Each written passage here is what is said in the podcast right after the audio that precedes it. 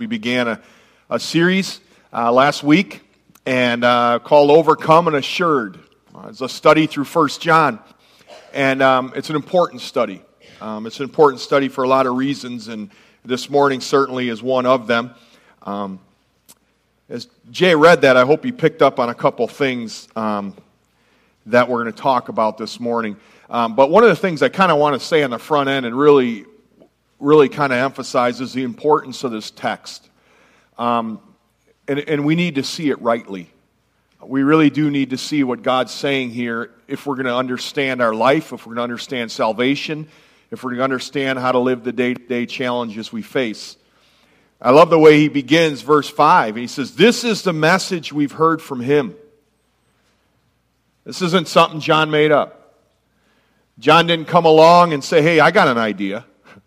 Why don't I write this group of people this, this, this little message here? No. He said, This is the message we declare to you. And this message we receive from him.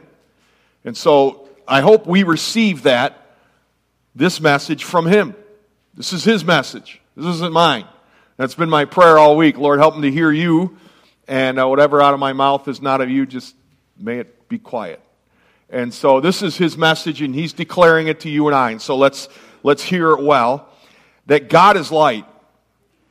And he starts this message with an authoritative word from God on God's character. God is light. And this is foundational to what he's about to say. And so I don't want to fly over it. The message is essentially about the character of God at the very least begins with the character of God. John takes his readers to foundational truth about God and he teaches, based upon God's character, what fellowship is, what it means to walk with God. And to understand what it means to walk with God, we need to come back to God's character. And he says, God is light. Now, in the Bible, light has a lot of connotations, a lot of associations. Now, we know right off the bat that light, by definition, is the absence of darkness. And so we're not surprised to read what we do there. But God is light. It speaks to God's nature, nature, light. Now, the Bible speaks to God's light being this idea of moral purity at times. It speaks about God's revelation being light. Uh, Thy word is a light unto my feet, a lamp unto my path. Light also speaks to this idea of God's glory and splendor. As a matter of fact, when you see God show up, oftentimes there's brilliant light that accompanies it his glory and his splendor. And so light has a lot of associations in the Bible.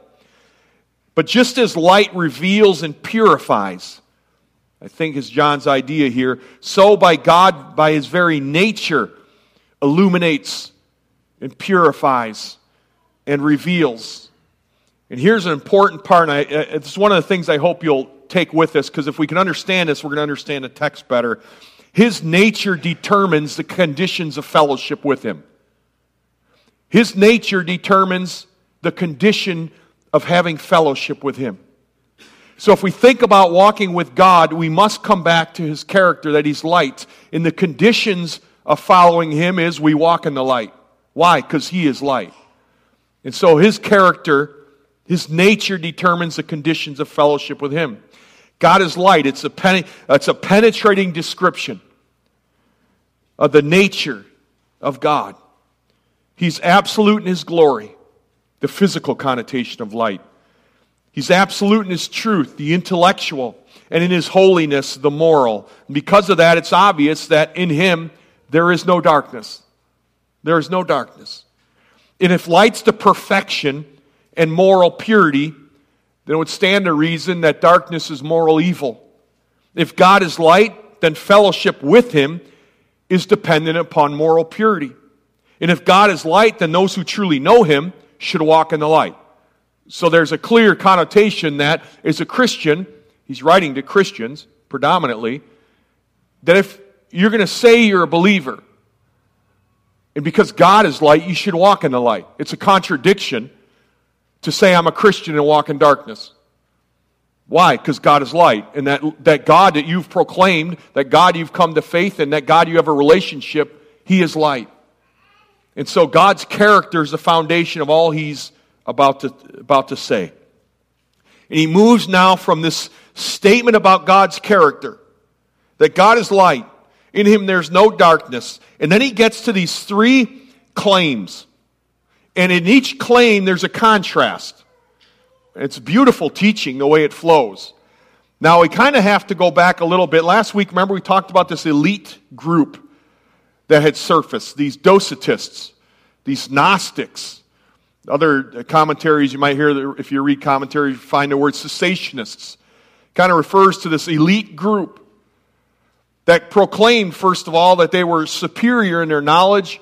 Uh, we would say super Christians uh, might be the way that they looked at themselves.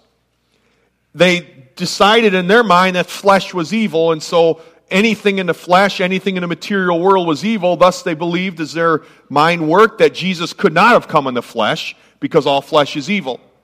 So they denied the humanity of Christ. And some of them even taught that uh, Jesus came down, and, but he was a spirit man, and at his baptism, the Spirit came to be with him, and right before the crucifixion left him. So he couldn't really say he was a man, because he wasn't a real man. And the only time he had the Spirit was in that small window of time, according to them. And then he was crucified. And so there was some warped teaching about this, about who Jesus was, but there were some, also some other things these heretics said. And predominantly, their heresy revolved around sin. It wasn't just about who Jesus was. Because if you get that messed up, we're not surprised I got this whole idea of sin messed up. And what's interesting is the claims John addresses are directly related to the claims of this elite group. And so, what he's trying to do is instruct his hearers, these dear children, as to what sin is. And his instruction, though, is tied to these erroneous beliefs. And so we're going to look at that uh, because it's important we understand the context here. And so another part of this heresy is these views on sin, and there's kind of a twist of three different views he has.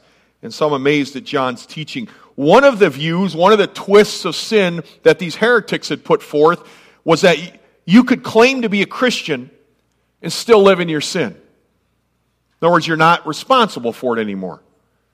You can live like you want. Boy, that sounds kind of familiar. right? I mean, our culture says you can be a Christian and go live it up. After all, I'm forgiven. And so this isn't a new mindset that we have in our culture today. It's been around for a while.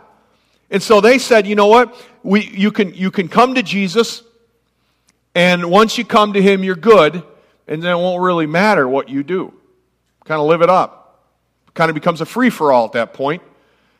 But that wasn't the only twist they had.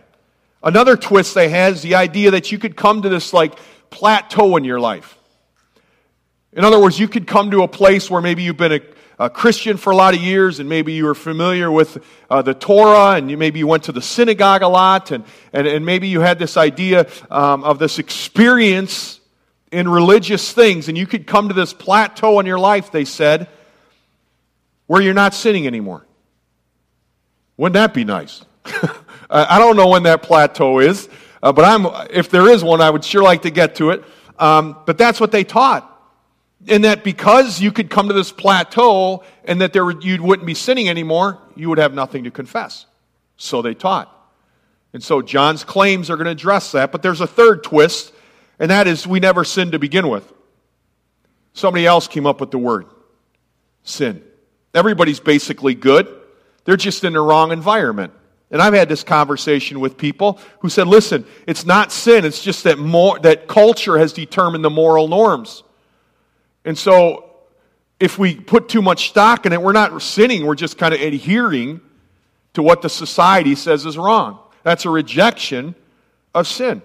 And that's what they did. They're rejecting that there is anything called sin, and thus their conclusion was we don't have a sin problem. And so that's what these dear children of John are starting to hear around him. And so his claims specifically address that. And those who maintained a detachment from sin, they needed to be refuted. John's words, among other things, implies that these proponents had failed to come to terms with man's actual nature. So John is writing them to address these false claims. Let's look at these three false claims. 1 verse 6 If we claim to have fellowship with him, and yet walk in the darkness, we lie, We do not practice the truth. And so here's the claim we claim to have fellowship with God, and yet it's okay to still walk in darkness. That, that was the whole idea. That's one of the, the things that they were putting forth. But John comes along and says, if we claim to do that, he's going to get to a contrast here in a minute. The idea is is it possible to live in sin and still have fellowship with God? That's the question on the table. Now, this word walk is an important word. The idea of walk, he says, if, if we say we have fellowship with him and yet walk in the darkness, this idea of walk is a present tense. It, it's commonly referred to as a person's moral activity. And these docetists, these Gnostics, again, believed knowledge was a key to life, that righteous living really didn't matter. And so John's refuting that with their claim. And many today claim to have fellowship with God, even though they live a life of sin. And in this thought, sin is unimportant. But John's saying if you believe this, you're believing a lie. And you're practicing, and he goes on to say, and you do not practice the truth. The implication would be you're practicing the lie. And so, John's saying right now, if you adhere to this claim, you're not having fellowship with God. You, it doesn't break our relationship with God, but it certainly breaks fellowship with God. You and I cannot go through our life sinning and say, God and I are good. No, you're not. There's not fellowship with God, there's broken fellowship. You can't claim to have fellowship with Him and walk in darkness and think that everything's okay. According to John, no, you lie. You do not live by the truth. There's some real problems going on here. Cindy and I had gone to um, this place, these people we didn't know. We went to pick up a cabinet. It was a black cabinet, and uh, it was very interesting what was going on in this dynamic. Sometimes you, you meet people, we didn't know them before, never met them before. And, uh, and it was a fairly large thing to lift. It was pretty heavy. And so we get this, the husband comes out, it's a pretty big guy. And uh, his wife comes out, she's just a little thing. And, uh, and so we, this cabinet's behind these doors. And so we're, we're kind of, you know, you don't want to touch someone else's doors. You don't want to start moving stuff away. And, and so here's this little wife, and she's starting to try to move these heavy doors. And, and I'm like, well, somebody should help her because this big husband is just watching. He's kind of indifferent towards the whole thing. And then we get to this cabinet, he's just sitting there watching us. I'm like, I'm thinking he's got a sore back. But no, he's moving some other stuff a little bit. He's just, but he's just not helping with this cabinet. Was very indifferent to what was going on. And here we were struggling with this thing. And you had the wife who was really kind of into this, and she's trying to help and, and, and, and kind of be a help, and, a, um, and she's kind of focused on this thing, and here's an indifferent husband. Kind of two different approaches. There was, a, there was something that needed to be done. He was indifferent, and she was focused. She was trying to do something about it. And so that's kind of how people approach sin. Some are very indifferent. Others are focused. They're trying to deal with the situations in their life. And so the question comes to you this morning which one are you? But something happened when we loaded the cabinet up. As we lifted it up as a black cabinet, and there was something on the cabinet you could not see because of the darkness of the cabinet. And it was a nail. And it just ripped me right here. And I thought later, I thought, that's a lot like sin. It looks good. But when you engage in it, it's going to rip you. Part of God's concern about our attitude of sin is an attitude of love. He doesn't want you to get ripped. He doesn't want you to get torn. And so some guys, some people look at God as some killjoy. Like God doesn't want me to have any fun. I would submit to you that the heart of God's in play here. He doesn't want you to get hurt. And so this sin isn't just some cosmic killjoy. It's not that at all. It relates to his nature, which we're going to look at more, that he is light, but it also comes from a heart of God who doesn't want you to get hurt. He doesn't want you ripping your life apart. It doesn't want you to experience pain. But if we don't see sin rightly, we're going to pay for it. W.S. Plumer, who's written several good books, so one of the things I remember he wrote, he said, We never see sin aright unless we see it's against a holy God. And I would submit to you that's a key, key, key truth of what's trying to come across here. You and I can't see sin rightly unless we see it's against a holy God. It's not a, a cultural norm. It's not what society puts forth as right and wrong. Sin is against a holy God. And if we claim to have fellowship with Him and yet walk in darkness, we lie. We do not live by the truth. But there's a second claim, or the contrast here is this image of light versus darkness. It's highlighted again. The result of living in darkness is that it makes fellowship with God impossible. And since human sinfulness inevitably interrupts a personal relationship between man and God, conversing, conversely, verse 7, but if we walk in the light, as he himself is in the light, we have fellowship with one another, and the blood of Jesus, his son, cleanses us from all sin. In other words, don't claim to be a Christian and walk in darkness. If you want to have fellowship with God, walk in the light. It's like we've sang a lot this morning already about living in the light, not in the darkness. And notice that this idea of living in the light means there's a connectedness to, to Him who is light. Again, His character determines the conditions of fellowship. I'd also submit to you, notice that it also affects our relationship with other people. If we walk in the light as He is in the light, we have fellowship with one another. Kind of a, something we forget about. And, but also, there's this assurance of our sin being effectively and repeatedly removed. A second claim we find.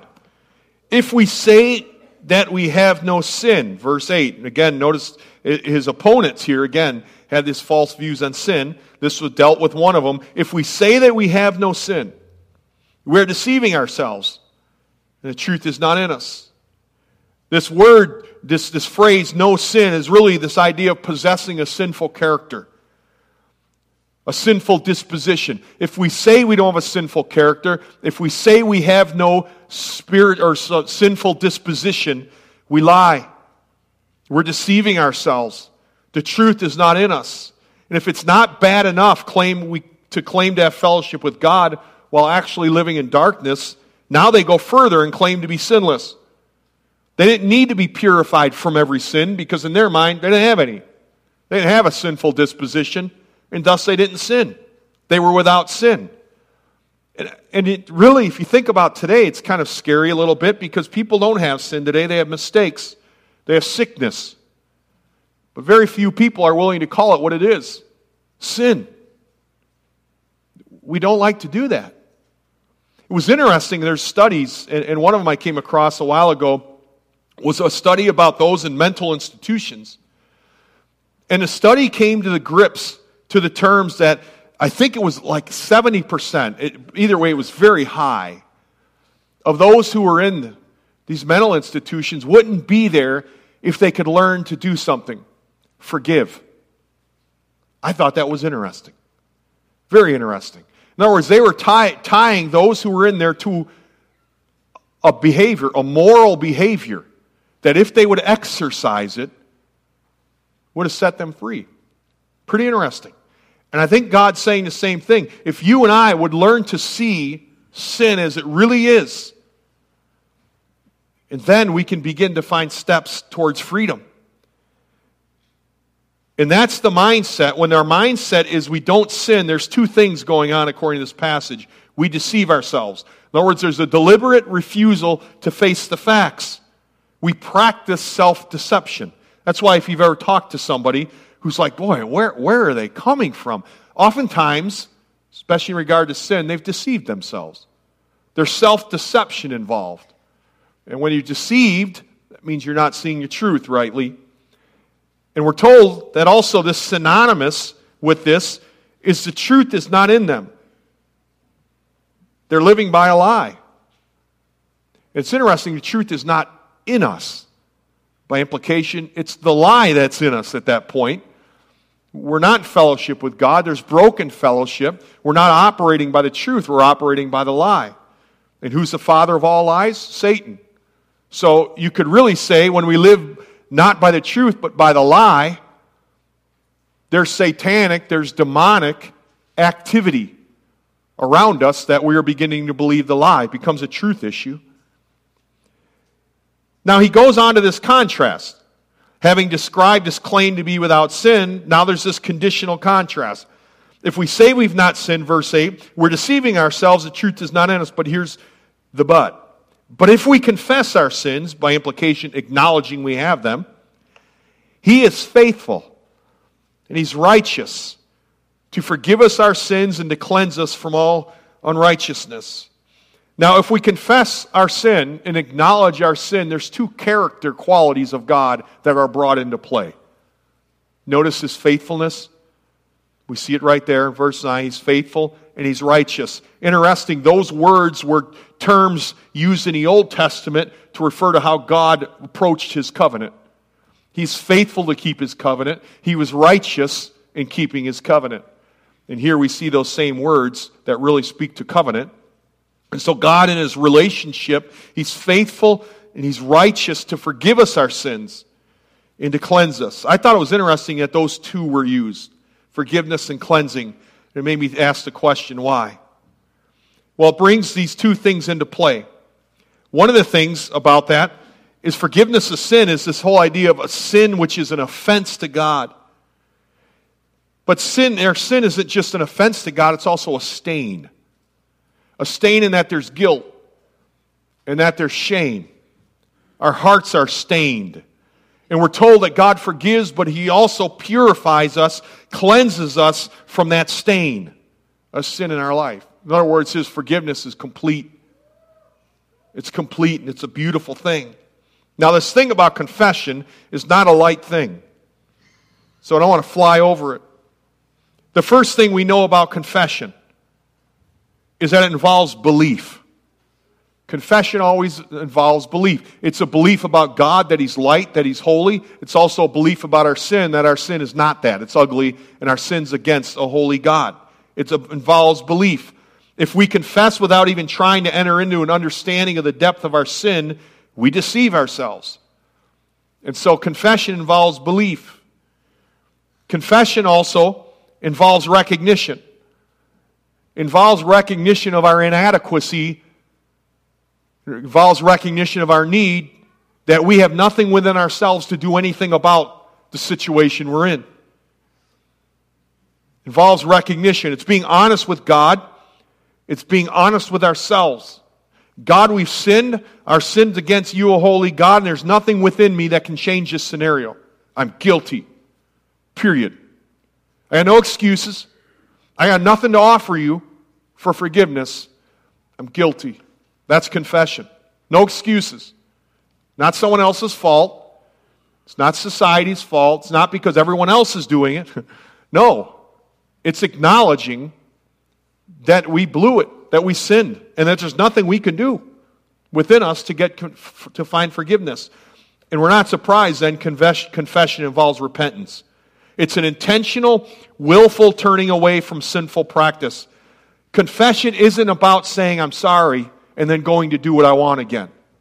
That's not confession. It's certainly not repentance. Repentance comes to God, acknowledges our sinfulness, and then makes a huge U turn and says, God, I'm now going to practice the truth.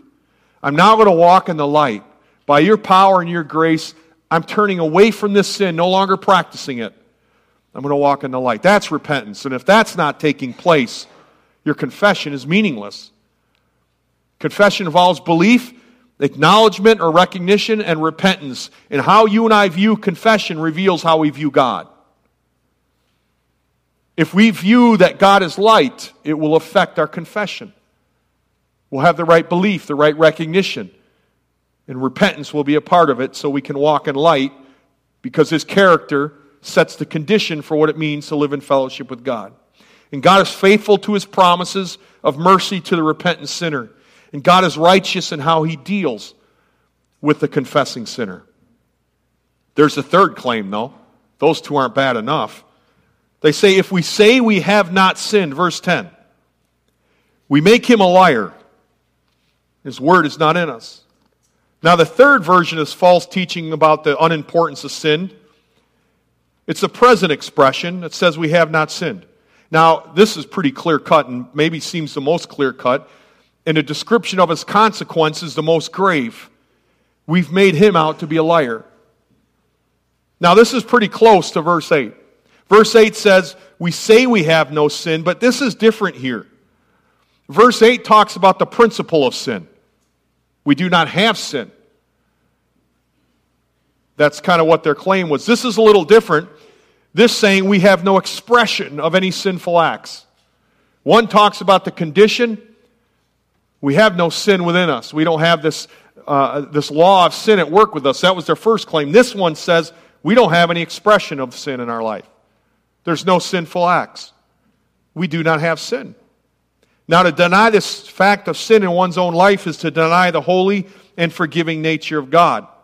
It is to arouse in him this, what arouses in him this holy wrath is this idea of falsehood and lies. And that's why he says what he does. We make him to be a liar. We're saying, God, you're the one who said we're sinful people. You're lying because we don't sin, is what they were saying. God, you're the one who said a redeemer needed to come, and then all them sacrifices in the Old Testament pointed to a redeemer coming. You're a liar because we don't need a redeemer. That's what they were saying. That's pretty heavy, isn't it? I mean, it makes you want to duck. That's what they were doing. You make him out to be a liar. And so these claims they make are very serious claims. That's why John's really concerned about this. And that's why he then talks about the provision for sin. And I love the way he begins verse 1, and we need to note it. Little children, it has this idea of dear children. It's a, it's a word of intimacy. And there would be a difference if you walked up to your child and said, child. But if you walked up to your child and said, dear child, your children would receive it differently. They would hear it differently, and you would be considerably more intimate in your address of them. That's what John's doing. He says, My dear children, I'm writing these things to you that you may not sin. In other words, all these claims, they're wrong. You do sin. And I'm writing to you so that you may not sin. And if anyone, and if anyone does sin, and we'll stop there for a moment, springing from verse 10 is this purpose in really writing this, is he deals with the problem of sin.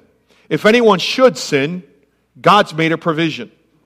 Now, John's been encouraging his hearers and us at this point to renounce sin. But he also recognized that sin is an ever present reality and possibility for the believer. I mean, John could have come across and just hammered them. But he clarifies this whole issue of sin. But he also understood we live in a sinful world, and there's going to be times we legitimately blow it. But he wants them to know when we confess our sin properly, there's a provision for sin. And so he wants to encourage him in this. And so for the third time, he comes to this question of forgiveness. And in doing so, replies to these elite groups' claims to be free from sin. And so he says, My dear children, I write these things to you that you may not sin. And if anyone sins, he starts out with this we have an advocate with the Father, Jesus Christ, the righteous. And so he says this provision for sin is threefold. He says the first thing, we have an advocate. You and I have one who pleads our defense. He pleads our case. He goes before the Father. He doesn't proclaim we're innocent because we're not, we're guilty. He doesn't even come before the Father and says they deserve mercy because we don't. That's not what he pleads. His case is built on the applying his death to our sin. You see, in our need of divine forgiveness, we have an effective intercessor to act for us, to present our case to the Father. We cannot do this ourselves, since we are sinners, but the risen Christ does so on our behalf. It's a beautiful picture. Jesus intercedes actively in the presence of the Father for all those who call out to him. And here these elitists were saying they had no sin. But John uses a judicial word. That's what advocate is. It's a judicial word. It's a judicial work of God where he, what he's saying is we're guilty. We're guilty of sin. There's no way around it. And we need an advocate. We need someone to plead our case because we got nothing to offer God. We are guilty. But what he's saying is we have an advocate. It's Jesus. And he comes before the Father and pleads your case and mine. And what's it based on? What, is, what does Jesus come and plead our case? What's, what's his pleading based on? We see it. He goes on to say, and if anyone sins, we have an advocate with the Father. What's it based on? Jesus Christ, the righteous one. Jesus Christ, the righteous one. Now, I thought it was interesting. It, it doesn't say Christ, the righteous one. It doesn't say Jesus, the righteous one. It says Jesus Christ, the righteous one. And as I thought about why, words strike me. It struck me that I had to go back to these docetists and these Gnostics who didn't really believe Jesus had come in the flesh, and by using his name Jesus, it was almost another dig. The historical Jesus, this pre existent incarnate Jesus, that's who I'm talking about. And so already he's putting another little dig and making sure that I understood the historical Christ. He's the righteous one. And this whole idea of righteous emphasizes his ability to approach God on our behalf, i.e., he's qualified, we're not. He's qualified to approach the Father. Praise God, he's qualified because there was no other hope for us. That's why we sing, we need him. Jesus, only Jesus. Because he's the only one qualified. He's the righteous one. And he can plead a case on behalf of sinners because he's righteous. But he's not done. He himself is the propitiation for our sins. And not for ours only, but also for those of the whole world. Your translation might say he is the atoning sacrifice for our sins. This word atonement, it's kind of helpful maybe to define it. It's the work Christ did in his life and in his death to earn our salvation, to put it simply. And there's four images you could say of atonement in the Bible. Propitiation's one of them. Justification's another. Having an advocate in Jesus speaks to the fact that we're justified. It takes us this image into the courtroom. But propitiation takes us before an altar. In the Old Testament, the priests had to come before an altar, sprinkle it with blood so our sins would be covered. Atonement has this idea of covering, hiding sins. And this propitiation, it's a long word, it means to satisfy God's holy wrath. The one thing that we don't, I think, grasp well is that God's wrath is against all sin, and it's a holy wrath. This isn't a God who's ticked off out of control. This isn't some knee jerk reaction God has to sin. In his holy wrath, because he's light, all sin against him must arouse his holy wrath because of the nature of it. He's holy, and sin arouses his holy wrath. And his wrath against all sin. And he uses this word propitiation because Jesus comes as a sacrificing sacrificing priest in the temple. And so he uses sacrificial language. The Old Testament speaks a lot about these sacrifices that would made that would cleanse the sinner, that would appease God's wrath. These, these sacrifices were continual, and if they didn't offer them, they were in big trouble. But Jesus came as a propitiation of our sins. He offered himself once for all, the righteous for the unrighteous, that he might bring us to God. He only needed to do it once because it was a perfect sacrifice. And he came before the altar of God and offered himself for you and I, and he became their propitiation. And in the propitiation, God needed to be satisfied, and Christ took the initiative in satisfying. It's all grace from beginning to end. 1 Peter 4:10. I'm sorry, 1 John 4:10, later in this book. In this is love. Not that we love God, but that he loved us and sent his son to be a propitiation for our sins. It's not because it started with us. All love starts with him. And the evidence of that is he became a propitiation of our sins. And so John's not just content, though, to say Jesus Christ is the atoning sacrifice for our sins, but he adds, also for the sins of the whole world. Now, if you're a Calvinist, and if you're an ultra Calvinist, you don't like these words. Because you're like, no, he only died for the elect. I mean, Christ's death was just for the elect, just for that group of people. You would be wrong. His death was for, and it says right there, the sins of the whole world. But this isn't universalism in that all people's sins are automatically forgiven. Jesus Christ is the atoning sacrifice for the sins of the whole world because his death was sufficient to deal with the sins of the whole world. But his sacrifice does not become effective until faith is exercised. And there's teaching called this particular redemption or limited uh, um, redemption that speaks to Christ's death being sufficient only for the elect, but that's not what this is saying. It's sufficient to deal with the sins of the whole world. But there must be faith exercised to appropriate that personally. His death benefits, they're available to the whole world, but they must be accepted by faith to gain its benefits. But one of the beautiful summaries, I think, of this teaching right here is that it's God Himself who, in holy wrath, needs to be propitiated.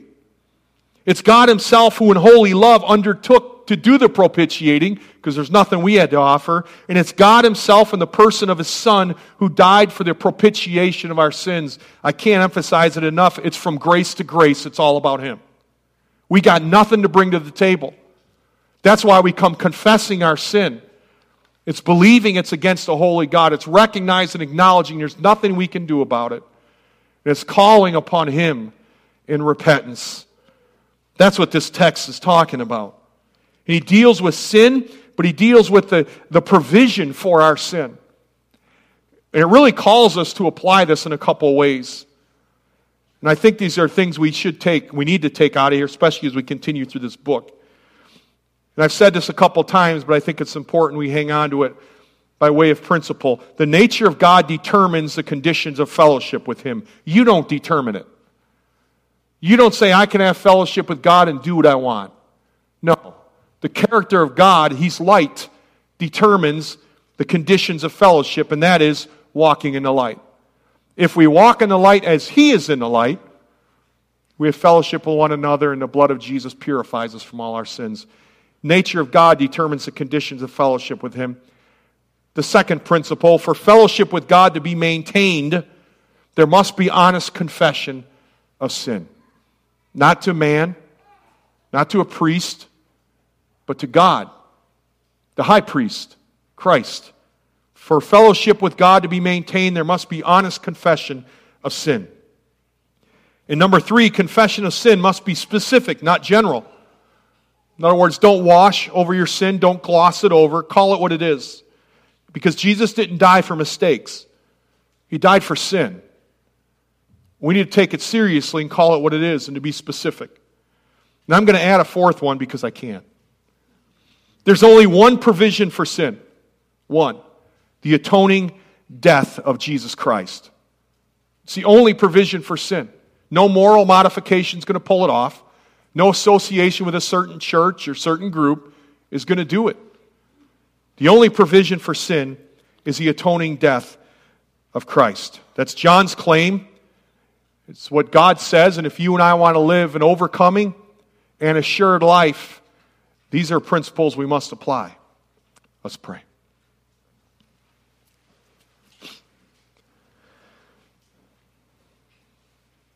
Father, it's been my hope that somehow, some way,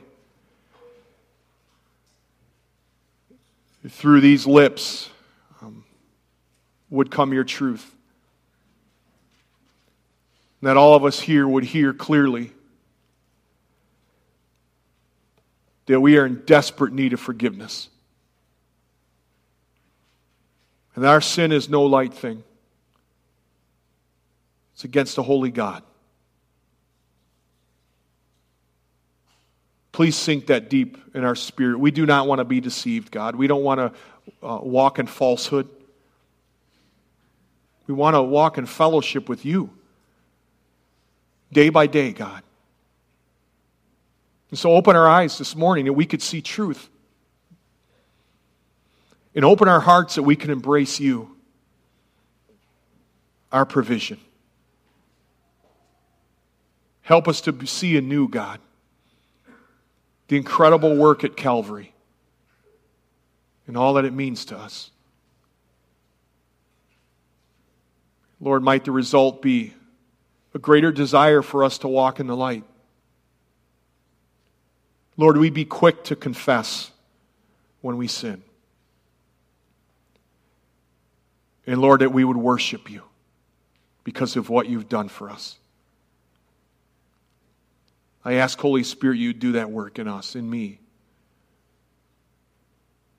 We say thank you this morning, Jesus, for loving us and for dying for us, for not giving up on us. Thank you for making a way that we could know and walk with you and live with you for all of eternity. It's your name, Jesus, we pray. Amen.